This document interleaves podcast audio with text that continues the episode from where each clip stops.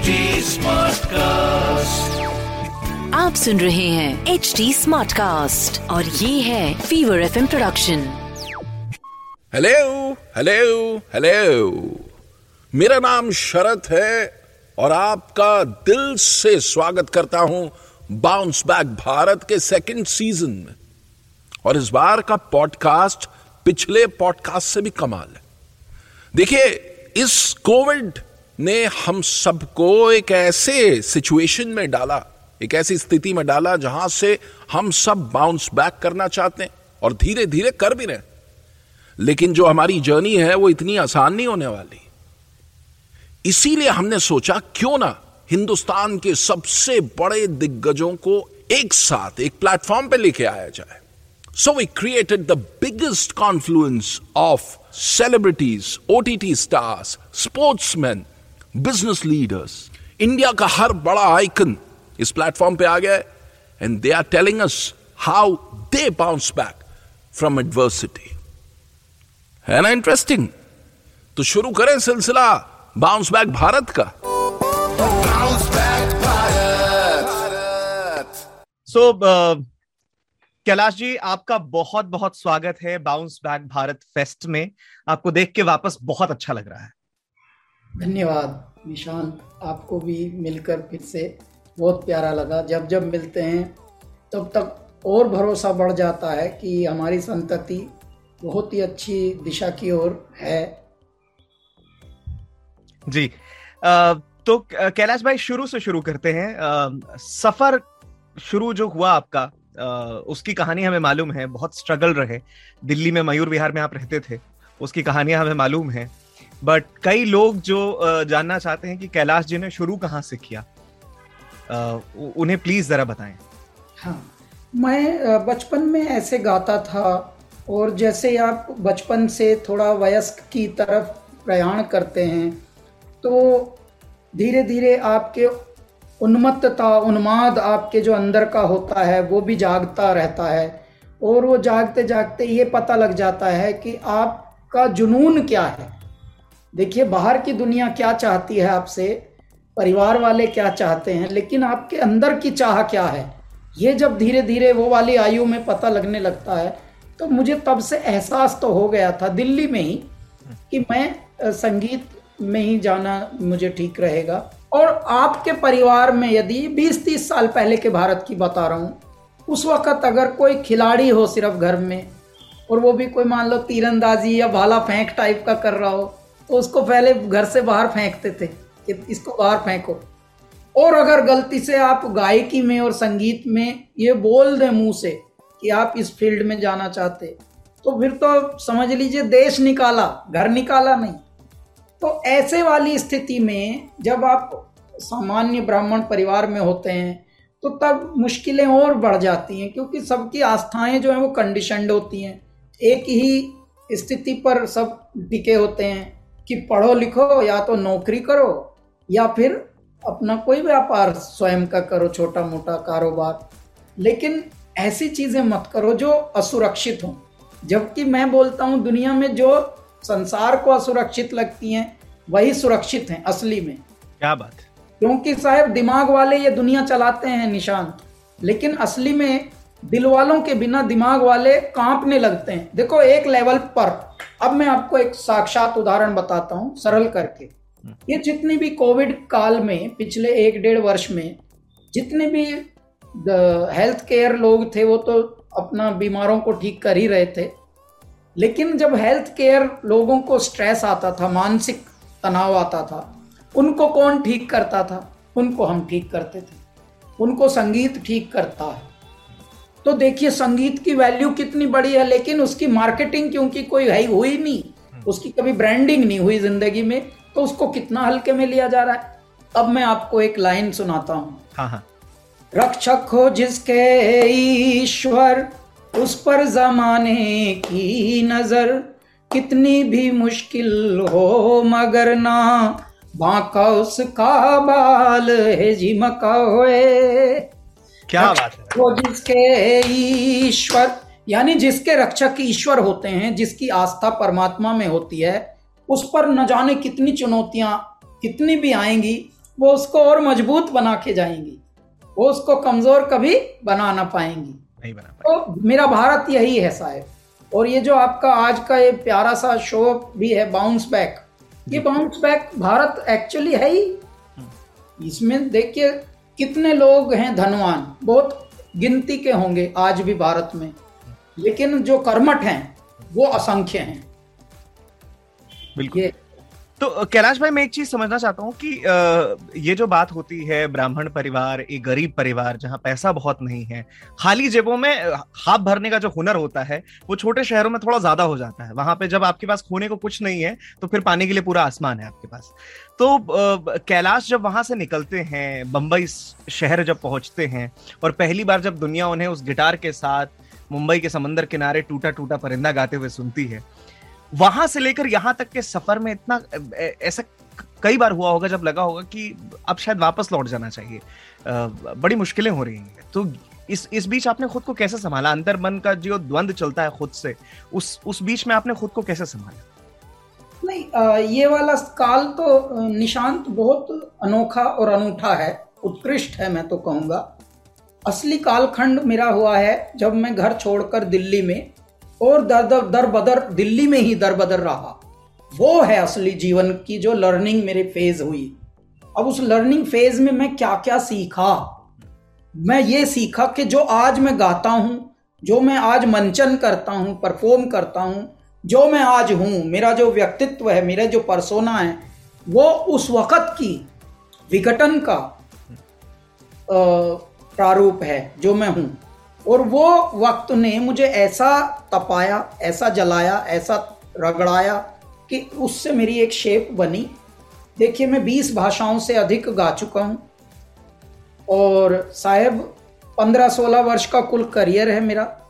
उस 15-16 वर्ष में लग, लगभग हम पूरे विश्व के दो बार भ्रमण कर चुके हैं, पूरा विश्व को। और और पूरे विश्व में भी हमने लगभग 1300 के करीब कॉन्सर्ट किए हैं अभी तक। और रॉकेट स्पीड पर हैं हम। क्यों? क्योंकि सिर्फ़ हम गाना मनोरंजन तक सीमित रख के नहीं गाते हैं। लिखते हैं कंपोज करते हैं धुन बनाते हैं साउंड भी स्वयं बनाते हैं। उसके लाभ क्या मिलते हैं? कि जो युवा हैं आज के वो हमारे म्यूज़िक को सिर्फ़ मनोरंजन और सुनने की दृष्टि से नहीं सुनते। वो अडोर करने की दृष्टि से सुनते हैं इंस्पायर होने की दृष्टि से सुनते हैं, और जितने भी मैं पिछले एक दशक में, चलो, पंद्रह वर्ष के करियर में मैं आप ऐसे मानूँगा कि पिछले दस वर्ष में जितने भी नए म्यूजिशियंस आ रहे हैं, देखिए, कुछ चंद फिल्मी को छोड़कर, बाकी जो आ रहे हैं वो इल्मी हो रहे हैं, और इल्मी जो आ रहे हैं, समझ लेकर उनमें उनमें कैलासा के म्यूज़िक का बहुत प्रभाव है जी। वो बताते भी हैं कि जी we want to make music like Kailash ji, Kailasa. और इस तरह के शब्द लिखना हमें पसंद है। इस तरह के शब्दों को हमें गाना पसंद है। पहले एक शब्द है जी, प्राण। तुझे जीत जीत हारूं। ये प्राण प्राण वारूं। हाय, ऐसे मैं निहारूं, तेरी आरती उतारूं। इस तरह के प्राण शब्द आसानी से कोई गाता भी नहीं था, लिखता भी नहीं था। सबसे अनोखी बात यह है कि आप उनको फ़ैशन में लेकर आए। आमतौर पर क्या हुआ था कि एक एक एक लंबा अरसा जो बॉलीवुड में हमने देखा है, उर्दू के जो सबसे जटिल शब्द हैं, जिनको हिंदी में हम दुरू कहते हैं, उन शब्दों का इस्तेमाल किया गया। कई लोग उसका मतलब नहीं समझते थे, मायना नहीं समझते थे, बावजूद गुनगुनाए जा रहे थे। पर हिंदी जो कि एक हमारी धरोहर है जहाँ हम पले बढ़े हैं उस हिंदी का इस्तेमाल गानों में कभी उस तरीके से किया नहीं शायद ऐसा लगा ओल्ड फ़ैशन है। बट कैलाश खेर जब तेरी दीवानी लेकर आए और उस तरीके से उन्होंने गाना शुरू किया ये जो गाने हैं इन्होंने पूरा परसेप्शन बदल कर रख दिया कि इन शब्दों के साथ जो म्यूज़िक निकल रहा है वो तो बिल्कुल अलग है। वो तो दैव्य लग रहा है डिवाइन है वो। वो भगवान की अवतरण लगती है जैसे ईश्वरीय अवतरण जैसे हो रहा है और आप शब्द नहीं भाव गा रहे हैं। और हमारे ये हमारी धरोहर है। साहब, एक गाना है, तेरे बिन नहीं लगदा दिल मेरा ढोलना।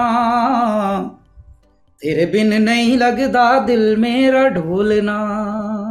अब मैं आपको बताता हूँ, ढोलना क्या है। जी, इसको ढोलना कहते हैं। ये जो अंग्रेज़ी में पेंडेंट कहते हैं ये ढोलता रहता है यहाँ पर।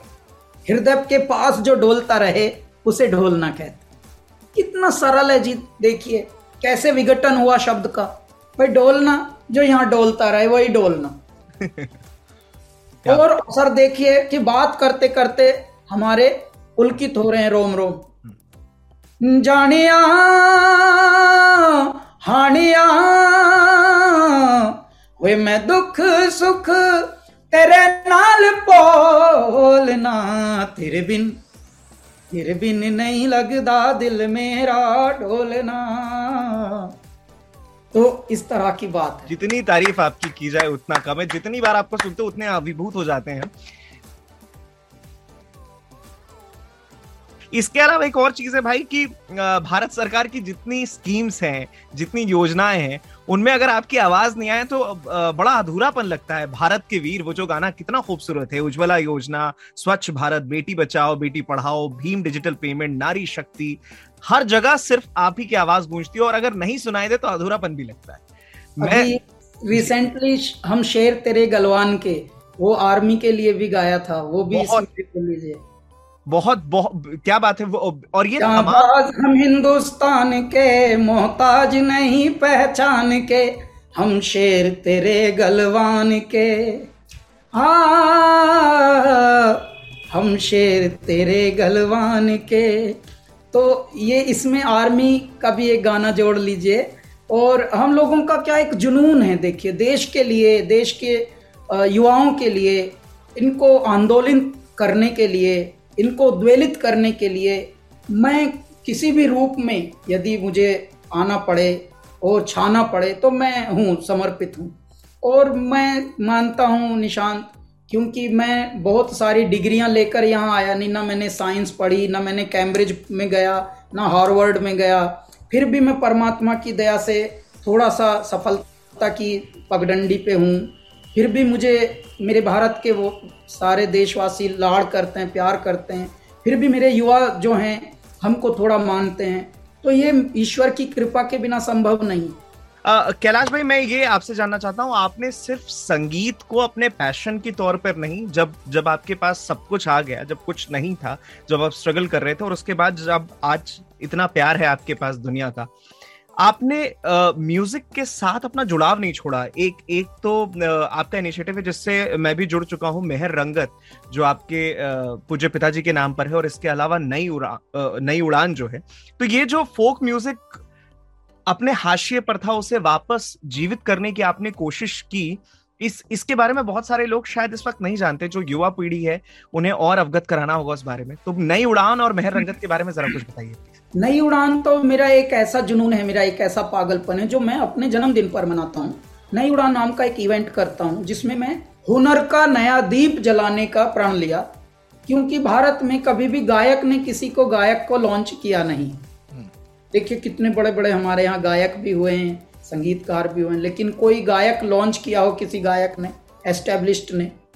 सही बात बिल्कुल सही बात। मैं ये पिछले पाँच वर्ष से करता हूँ और बहुत लोगों ने मुझे ऐसे बताया भी कि बहुत ही कमाल की बात है कि कोई अपना कॉम्पिटिटर खुद ही पैदा कर रहा हो। तो इस तरह से बहुत लोगों ने बोला है लेकिन ये अनवरत हर मेरे जन्मदिन पर सात जुलाई को मैं ये करता हूँ। बड़े इवेंट के रूप में करता हूँ। दूसरी बात ये जो मेहर रंगत जिसका आपने संचालन भी किया था दिल्ली में मेहर रंगत फेस्टिवल है पंडित मेहर सिंह खेर मेरे पिताजी के नाम से। और उनकी रंगत का असर जो है हम पर वो ये रहा कि उनकी ब्लेसिंग्स जो हैं वो उन्होंने हमें इंस्पायर किया और वो तो शौकिया तौर पे गाते थे। लेकिन ऐसे शौकिया तौर पे गाने वाले या ऐसे कम पहचाने जाने वाले म्यूजिशियंस गाँवों के बहुत हैं। धीरे धीरे वो विलुप्त भी हो रहे हैं। धीरे धीरे ऐसे वाद्य विलुप्त हो रहे हैं ऐसे यंत्र जो म्यूज़िक इंस्ट्रूमेंट्स तो उनको उनका समर्थन उनका संयोजन उनका पोषण ये करने की बहुत सख्त ज़रूरत थी। तो इस तरह की ये बात है मेहर रंगत जो लोक संगीत को बचाने की मुहिम है। आ, भाई मैं आपसे एक चीज़ ये समझना चाहता हूँ। इस वक्त इस पैंडमिक की वजह से कई ऐसे युवा हैं जिनका बिज़नेस जिनकी नौकरी उस पर प्रभाव पड़ा। और बहुत जल्दी हार मान जाते हैं। जैसे आ, मैं आपसे ये समझना चाहता हूँ आपकी ज़िंदगी उन लोगों के लिए एक सबक होगी। कैलाश खेर के लिए सक्सेस का क्या मतलब है? आपने इंडिपेंडेंट म्यूज़िक से बॉलीवुड तक का सफ़र तय किया और आज पद्मश्री कैलाश जी हैं आप। तो सक्सेस को कैसे देखते हैं आप? उसे डिफाइन कैसे करते हैं? मैं ये बताना चाहता हूँ कि देखिए परमात्मा ने सभी को सब कुछ एक समान दिया है। ईश्वर के यहाँ ना कोई अमीर है ना कोई गरीब है ना कोई धनवान है ना कोई विपन्न है। आप देखिए सूर्य देव उगते हैं सबको बोल रहे हैं लो बच्चों आ गया हूँ भर लो अपने अंदर विटामिन डी। अमीर को भी बोल रहे हैं गरीब बोल रहे हैं। अब ये निर्भर करता है कि कौन कितना बाबा को पी ले। हवाएँ आती हैं वो बोलती हैं बच्चों खेच लो अपने अंदर ऑक्सीजन जितनी खेचनी हो लो आ गई हूँ मैं। अब लेकिन कौन कितनी खेचे, ये निर्भर करता है। मेरी, मेरा साहब, मेरी लर्निंग देखिए। जो टूट कर बना, जिसे मौत ने जना, वो और क्या टूटे, वो और क्या मरे। ये मेरी लर्निंग मेरी मेरी पंक्तियाँ साहब, मेरे हृदय से उगती हैं ये। कि अगर आप जन्मे ही डर से हों, यदि आप मौत से ही उगे हों तो फिर तो आप तो उन्हीं के पुत्र हैं, लाड़ले हैं फिर तो। तो मैं जो हार मान जाते हैं उनसे एक ही प्रश्न बस ये करूँगा ताकि उनके अंदर हौसला बढ़ जाए। यदि आपके मन में ईश्वर बैठा है क्यों कहते हैं कि हृदय में तो परमात्मा ही बैठे विराजमान है? तो परमात्मा थोड़ी डरने के लिए बैठे हैं। क्यों? वो तो सर्वे सर्वा है। तो इसलिए कभी घी कभी घी घने कभी मुट्ठी भर चने कभी उन्हें भी मने। अरे क्या बात। डायनेमिक्स लाइफ के जो डायनेमिक्स हैं उनको अगर हमें नहीं समझना है वो अगर हम नहीं समझ पाएँगे तो समझिए फिर हम आ, कहीं ना कहीं कच्चे हैं अभी। अभी हमें पक्का होना है। और ये जो मुसीबतें भी आती हैं ये पकाने के लिए आती हैं हमें और तैयार करने के लिए और हमारी क्षमता उजागर करने के लिए और हमारी शक्ति को वर्धन करने के लिए आती हैं कि हाँ तेरे अंदर ये शक्ति है तो इसको उजागर कर। तो कैलाश जी आपके जो चाहने वाले हैं वो अगर मुझसे मुझसे ये भी कहा गया कि अगर आप गाना नहीं सुनेंगे कैलाश जी से तो फिर बहुत डांट पड़ने वाली है मुझे। आप, आपकी जो फ़ैन बेस है वो मुझे बहुत सुनाने वाली है इसके बाद। तो एक अमित चाहते हैं कि कैलाश जी अगर दो लाइन टूटा टूटा का सुना दें तो दिन बन जाएगा उनका। जी, मैं उनका दिन भी बनाता हूँ, उनकी रात भी बनाता हूँ। मैं तेरी दीवानी भी गाऊँगा और टूटा टूटा भी गा देता हूँ उनके लिए। टूटा टूटा मेरा पहला गाना था फ़िल्म का सोलो। और तेरी दीवानी हमारा पहला गाना एल्बम का था, जो सपना मैं लेकर यहाँ मुंबई आया था, एल्बम बनाने। टूटा टूटा एक परिंदा ऐसे टूटा कि फिर जुड़ ना पाया। हो, लूटा लूटा किसने उसको ऐसे लूटा कि फिर उड़ ना पाया। गिरता हुआ वो आसमां से आकर गिरा ज़मीन पर। ख्वाबों में फिर भी बादल ही थे, वो कहता रहा, मगर के अल्लाह के बंदे हंस दे, अल्लाह के बंदे, अल्लाह के बंदे हंस दे, जो भी हो कल फिर आएगा। और कैलासा की पहली एल्बम, कैलासा का पहला गाना, तेरी दीवानी। तूने क्या कर डाला? मर गई मैं मिट गई मैं। हो, जी हाँ जी हो गई मैं। तेरी दीवानी दीवानी तेरी दीवानी दीवानी। तेरे नाम से जी लूँ तेरे नाम से मर जाऊँ। क्या बात है। अच्छा एक छोटी सी लड़की है, इनकी उम्र बहुत ज़्यादा नहीं है ये मध्य प्रदेश से हैं। अनामिका नाम है इनका और अनामिका आपसे सुनना चाहती हैं सैया कि कैलाश जी अगर चंद लाइनें सैया की सुना दे। जी, मैं गाता हूँ अनामिका के लिए। सैया सैया बन के माला प्रेम की तेरे तन पे झर झर जाऊँ। मैं बैठूं नैया प्रीत की संसार से तर जाऊँ। मैं तेरे प्यार से तर जाऊँ। सैया सैया क्या बात है। कैलाश भाई, देखिए, मैं इस चीज़ के लिए माफ़ी चाहता हूँ। हालाँकि हमें ये कहा जाता है कि आप अपनी फरमाइश और अपनी ख्वाहिश तो आर्टिस्ट के सामने बिल्कुल नहीं रख सकते, पर मैं चूँकि आपको अपना बड़ा भाई कहता हूँ तो ये मेरा हक है, ये हक ना मुझसे कंपनी छीन सकती, ना आप छीन सकते हैं। मुझे आपके मुँह से जय जयकारा सुनना है और किसी भी हाल में सुनना, रोंगटे खड़े हो जाते हैं जितनी बार मैं सुनता हूँ। तो मैं आपके लिए अंतरे के साथ शुरू करता हूँ, जय जयकारा। जहाँ जहाँ तेरे पाँव पड़े, वो धरती अंबर हो जाए। जाने ये कैसी माया माया है तेरी। तू निर्बल का बल है, स्वामी रखवाला हम सबका। उसको क्या डर है, जिस पर छाया है तेरी। कण कण में है खुशहाली, झूमे है डाली डाली। हम प्यासों पे जो रिम झिम बरसे है बादल से, तू ही वो अमृत की धारा। जय जयकारा जय जयकारा, स्वामी देना साथ हमारा। जय जयकारा जय जयकारा स्वामी देना साथ हमारा। क्या बात है भाई। बहुत बहुत बहुत शुक्रिया धन्यवाद। ये पॉडकास्ट आपको कैसा लगा? इसके बारे में आप और इंफॉर्मेशन चाहते हैं और अपडेट्स चाहते हैं तो रीच आउट कीजिए ना हमें। देखिए Fever F M official is a handle और एच टी स्मार्ट कास्ट ये दो हैंडल हैं जो आपके काम के हम एफ़ बी पे हैं इंस्टा पे हैं ट्विटर पे हैं यूट्यूब पे हैं लिंक्डइन पे हैं क्लब हाउस पे हैं, हर जगह मौजूद हैं। तो मुलाकात होती है अगले एपिसोड में। और आप और भी इंटरेस्टिंग पॉडकास्ट अगर सुनना चाहते हैं तो log on to H T Smartcast dot com और सुनिए नए नज़रिए से। बाय आप सुन रहे हैं एच डी स्मार्ट कास्ट और ये था Fever FM production smart Smartcast.